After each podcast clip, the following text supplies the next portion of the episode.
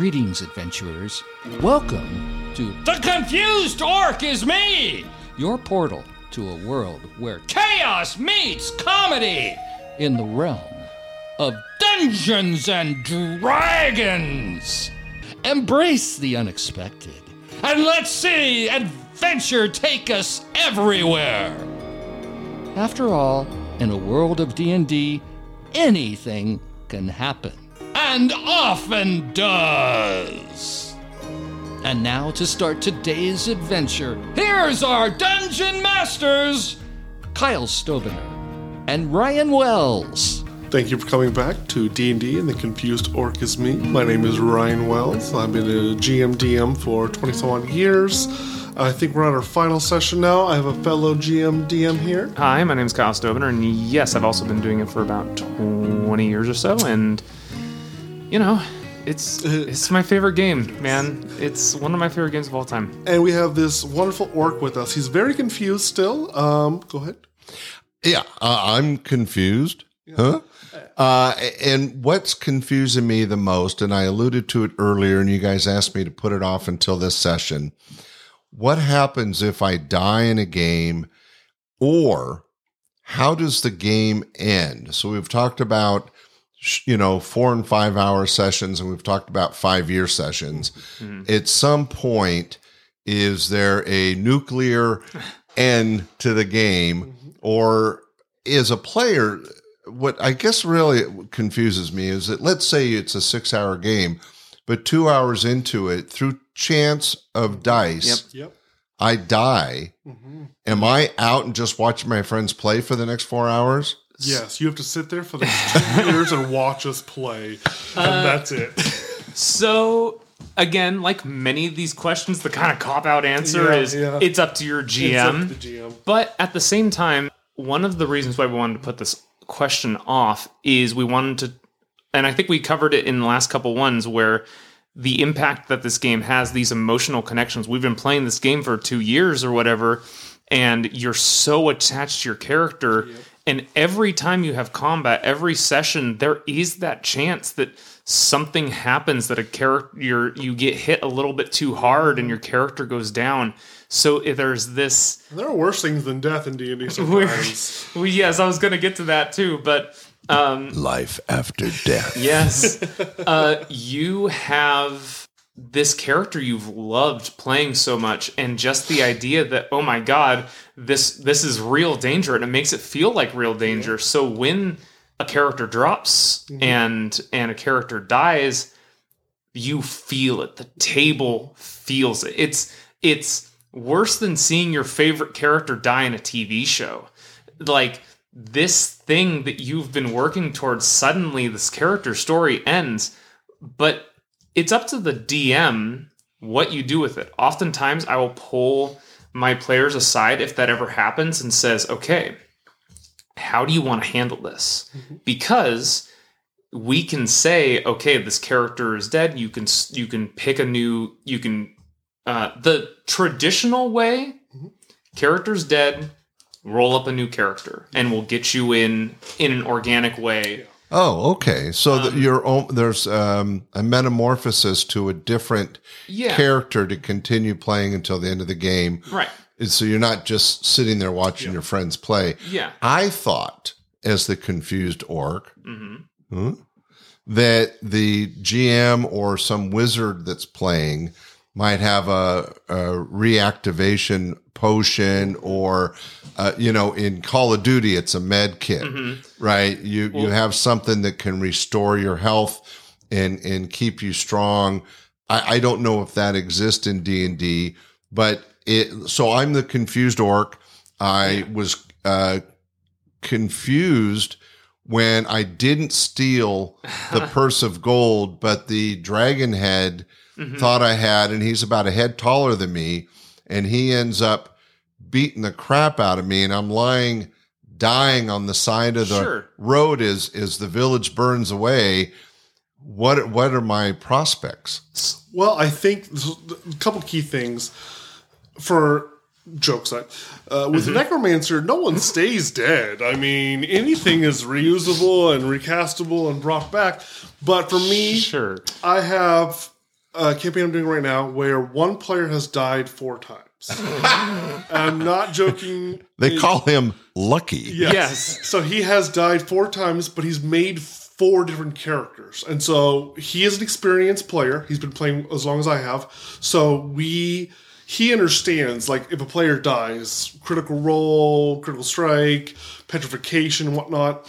He understands like Petrification, by the way, means yeah. that you've been petrified like the old forest of old, and you are now a, a man of stone. yes. Yes. And he understands that it is not a personal attack against the GM versus the player. Like I've killed you, you're done. I don't, you know. He understands the flow, and so what we've been doing is um, every time he dies, he creates a new character, and then we keep that character who's died in the back pocket and say they're still doing stuff, whether it's in a different plane of existence, whether that person has not died but they're petrified. Their their stories are still going on. He's just this new person in this campaign now. And then the running joke is how long is this new character going to last? Is it going to be six more? Se- so there's been sessions where four sessions will go by and then he dies again, and then and, and we don't even try. It's not even like I'm actively trying to kill him. It's just either the luck of the dice, choices that were made that have caused him to do it. And so you have to decide as a DM and as a player, do you want to create a new character, or are we like you said as a wizard? Do we want to find a way to bring your character back to life and to keep them? But going? the usual is to either uh, metamorphosize to a different character or actually be reborn through some way. Yeah. And here's my two examples. I talked about the board game Risk. If you got knocked out, you were out. Yeah. You would sit and drink beer and watch your friends finish the game. In Call of Duty, you, You get could revived. you get re- revived, right? And you, you may have to start over somewhere Mm. or or reinitiate uh, an engagement, but you kind of have unlimited lives. Yeah. So you have Risk that was final. Yeah. You have Call of Duty, which is perpetual, and in D and D, it sounds like it, it's it's kind of a mix of the two Yeah. because you could be perpetual and be brought back to life, or you could actually be gone Mm-hmm. and you have to recreate a whole new character. I've done both. I've had it, early on. We had a uh, we had a burn policy where uh, character dies. We go in the backyard with a lighter and we set the character sheet on fire. like done that in a it's oh, permanent, permanent. wow! That's like a Viking Man funeral. Yes. Yeah. But that's I personally at this point again I take them aside and say how do you want to do this? What do you want to do with it? My like we were saying earlier there are worse things than death. Oftentimes if a player wants to keep their character around, I will go okay. You are set to a black void yes. and you are approached by something and they say do I have a deal for you? You know?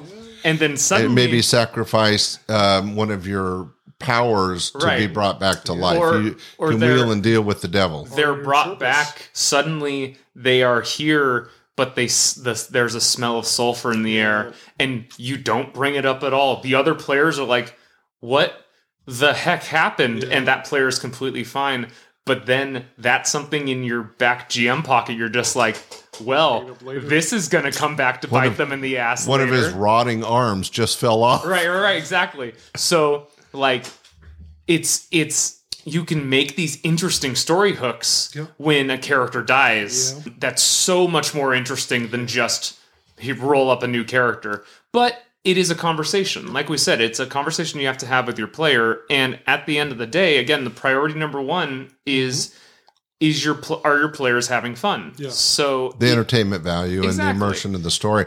So death is can be beat, but it's part of the game. Mm-hmm. So uh, the big question that we haven't really answered is for example, in Risk, at some point somebody has taken over the world. Mhm. In Call of Duty, you know, you can keep going up in levels, but some do and some don't. Yeah. There's kind of there's really no sense of finality in that, but uh, you know, the the game ends. Mhm. But in D in D, what does it take for the game to end? And I'm gonna just guess Mhm. as the confused orc Mhm. hmm, that the dungeon master has choreographed Mhm. Some sort of ending, whether it's killing a dragon, saving a princess, grabbing the treasure, um, some quest.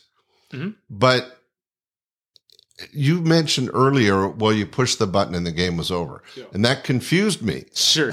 Yes. So, Ryan, why don't you start? Yeah. What would you say is the way a dungeon master finds an end to the story? So if we're taking away the aspect of real life, if we're saying the campaign is not ending because Steve's got a new job and he can't play Right. anymore, in a perfect in a vacuum Yeah. where Yeah, scheduling yeah. And adult perfect. responsibilities do not come into play. taking away that because that's like 50% sometimes i would say for me personally as a gm uh, the hardest part is choosing when to end the campaign because i want it i want it to end at some point because you know anything that's good can't last forever. Yeah. you know it really can't. And so you have to find an organic way for you to say hey i want this to end. You're then at that point choosing all right cool. How many sessions do we have left? Rough or give or take. And then how do i kind of want this to close out in a natural and fitting way that will make my players feel like their time was worthwhile playing this and it's not just a party wipe where you kill everyone and you walk out the mm-hmm. door so for me like most of my campaigns that have ended story wise uh, yeah i find it a way usually it's a big bad for me personally And Wait, the- wait, the say big, that again. The big bad is uh, the main arch villain of the story. Usually it's some sort of demon, lich, some sort of entity that has been the puppeteer in the back, the puppet master. Throughout the whole arc yeah. of the story. And they You're able to defeat him. yeah, you're able to defeat him or an avatar of him. The campaign I'm doing right now, without doing too many spoilers because my players might listen to this, there there is something an an entity that they have to defeat, and once they do, the world is not perfect at that point, but their struggles, their big arc, their story is kind of at a, at a close. So point. the story finds an end. Now, uh, I want to hear your answer, Kyle. But before, you guys both alluded to that at least fifty percent of the time, Yes. life gets in the way. So you're in the middle of a game. Somebody moves away. Yep. Something happens. The game basically ends mid game. It'd be like playing Monopoly, and you're an hour and a half in, and you just walk away without determining a winner or Yeah. or a completion. That's why the three year long campaigns are actually very rare It is. because and and like the guys who've been playing for 20 years Yeah. like that's that's why I was so shocked because it is a it's major insane. commitment as Mm-hmm. adults who play this game like that the the life comes first Yeah. you know people have Kids. have things to do they have kids they have jobs they have moves um We've had deaths. Yeah. No, not to bring it down, but we've had one player who passed away, and that's just it. You know, it's life. yeah Exactly and the point. unfortunately it's it comes with the You territory didn't try to bring him back in the game. no not in We game. did put something in the game to like memorialize that person. That's Ah, um, we tried to do the best. We're trying to make it, uh, you know, organic and respectful. Yeah. but yeah, we've, we've done that. it's um yeah it can when that when these life events get in the way of the game it can be a you know suddenly it's so un- not satisfying like we had this big arc going and then suddenly that story is never told again Yeah, Yeah, that that would be. Um, I could see disappointing or frustrating. Well, Kyle, as a GM, uh, do you always have a beginning, middle, and end? Yes, I always have a beginning and end picked out, and then the middle I always have as a modular. Like I know I will prepare maybe three or four sessions in advance. I'll have the next couple sessions, and again, I'll keep it modular. Uh, I know I want this to happen, this to happen, this to happen, and I try to have those happen.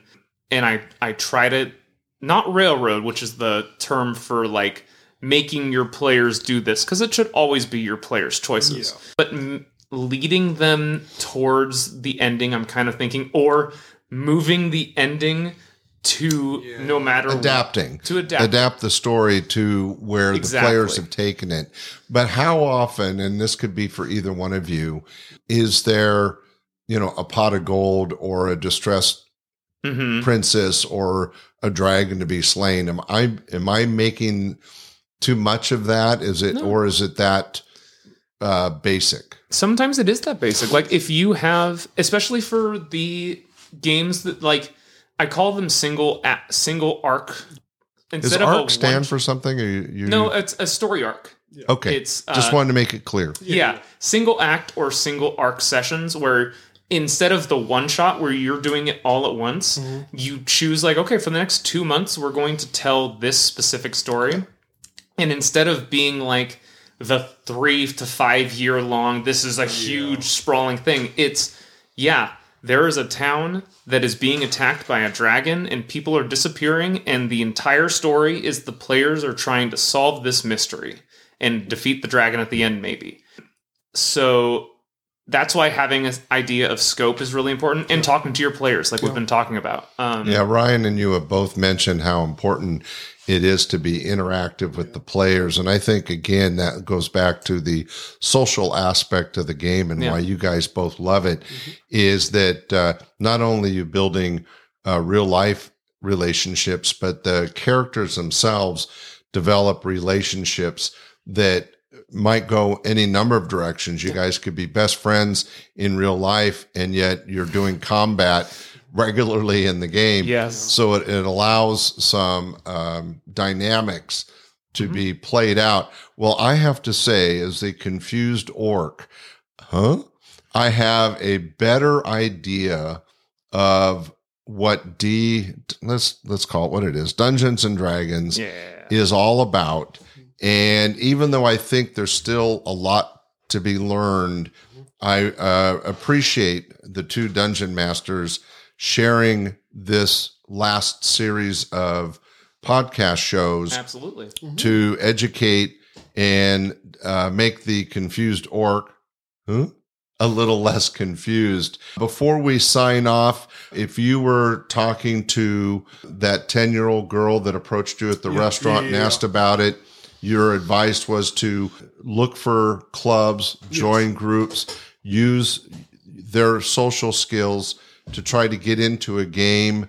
Uh, would you expand on that at all, or is there uh, any other advice to uh, newbies? Yeah, no, that's the biggest one I have is like reach out, find clubs, find you know if you if you're at work and you you know work with a lot of people in person, start asking around, start talking to people. Find your village, find your group. Yeah, Exactly. find your circus, find your monkeys. You know, it just reach out and uh, you know, uh, you know, if you can have a place like a school or something like that or college that you can go to, start looking for clubs, start looking for groups of people. You know, if you work primarily, same thing. Start talking around, asking people questions, and Yeah. seeing who's who's available. Kyle, you're a, a professional animator. You've had a lot of success, but you uh, had to move away. You live in Nova Scotia, Yes. Canada, but you still maintain your D and D games with your group of friends here, which I think is amazing. Absolutely. What advice or what would you tell a newbie that you ran into about this game Mm-hmm. that that you think would stick? Yeah, find again, find your find your group, find people you're comfortable with, and also like beyond what's already been said, find a game. You know, if you're looking to try out and get a taste for this, you do not need to go absolutely full into the huge rule versions, like the huge rule games. Like mm-hmm. D and D is the most popular one, but it does have a lot of rules. You don't have to dive into those. There are some amazing tabletop RPGs online that are Kind of short form games. short Yeah, form single page. There's one um, that one i bring up all the time that's hilarious is uh, honey heist where you're all playing bears trying to steal honey from a uh, they're trying to dress up like people and steal honey from a bank um, or uh, Toon which is literally actually looney tunes Oh, that but a tabletop game where your abilities are all like pulling things from holes and and doing and changing your shape and doing stuff like that. Um, there's Monster of the Week is really good. I Monster of the Week is that one. great. Do some research. Talk to veterans like us. Um, you'll you know visit your local game stores and and if there are again like be be wary there are you know you gotta be comfortable with people Yeah, yeah, that you're yeah. playing with but um you'll find them and there's so many ways to play out there i think you'll have a great time Well, ladies and gentlemen, uh, this has been a real uh, fun task for me to be with uh, a terrific friend like Ryan and my uh, godson, Kyle, uh, who is visiting. And we've had a chance to explore something that I've always been curious about. I should say, confused about. Huh? Maybe not so much anymore. Yes, and these two masters. Uh, we also want to thank our NPC, Bob Stobener, the father of Kyle, who uh, jumped in. That's that's cool, man. Thanks. Thanks. And uh, ladies and gentlemen, there may be more uh, shows down the road, Yeah, but for to do now, we're um, uh, ending the session. And I just want to say thank you, Ryan. Thank you, Kyle. And uh, we hope everybody listening has a basic understanding of Dungeons and Dragons. Have a great one. You take it easy, guys. Yeah. Thank you for listening to D&D, the confused Dork is me. We hoped you learned a lot about Dungeons and Dragons today. Hope you'll be back with us real soon for another episode. Stay tuned, won't you?